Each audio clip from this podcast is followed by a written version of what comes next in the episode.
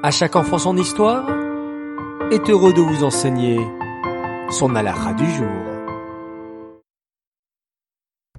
Bokertov les enfants et Shavuatov, j'espère que vous allez bien et que vous avez passé un formidable Shabbat. Baruch Hashem. La semaine dernière, nous avons commencé à parler de la tefila très particulière du schéma Israël.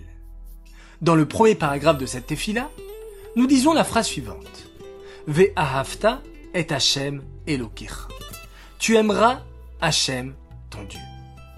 Mais les enfants, comment est-il possible d'ordonner à quelqu'un d'aimer Hachem Si par exemple, je n'aime pas les haricots verts, même si quelqu'un me dit aime les haricots verts, aime les haricots verts, cela ne servira pas à grand chose, puisque je n'aime pas en manger. C'était juste un exemple, bien sûr. Mais dans notre cas, comment la Torah nous demande-t-elle Tu aimeras Hachem de tout ton cœur? En réalité, si on réfléchit à toutes les bonnes choses qu'Hachem nous donne jour après jour, à tout l'amour qu'il nous donne gratuitement, à la Torah qu'il nous a donnée à nous, le peuple juif, alors c'est sûr et certain qu'on va aimer Hachem très très fort.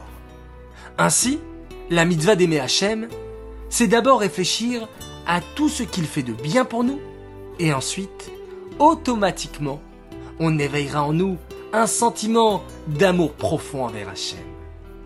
Les enfants, écoutez à présent la question du jour. Comment peut-on éveiller en nous l'amour d'Hachem? Réponse 1, en réfléchissant à toutes les bonnes choses qu'il fait pour nous. Réponse 2, en chantant. Ou bien réponse 3, en mangeant des Écoutez bien. Haricots verts, eh oui. Un, deux ou trois, les enfants, à vous de jouer. Revenons à présent sur la question de jeudi matin. La question était, pourquoi fermons-nous les yeux lorsque nous récitons le schéma Israël?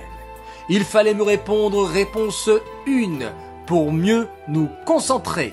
Bravo les enfants, vous avez été formidables, beaucoup de bonnes réponses et la grande gagnante s'appelle Chaya Mouchka Edelman. Bravo à toi, nous te préparons et nous allons t'envoyer un joli cadeau. Les enfants, je vous dis à tous, à tout à l'heure pour la minute qui rassure.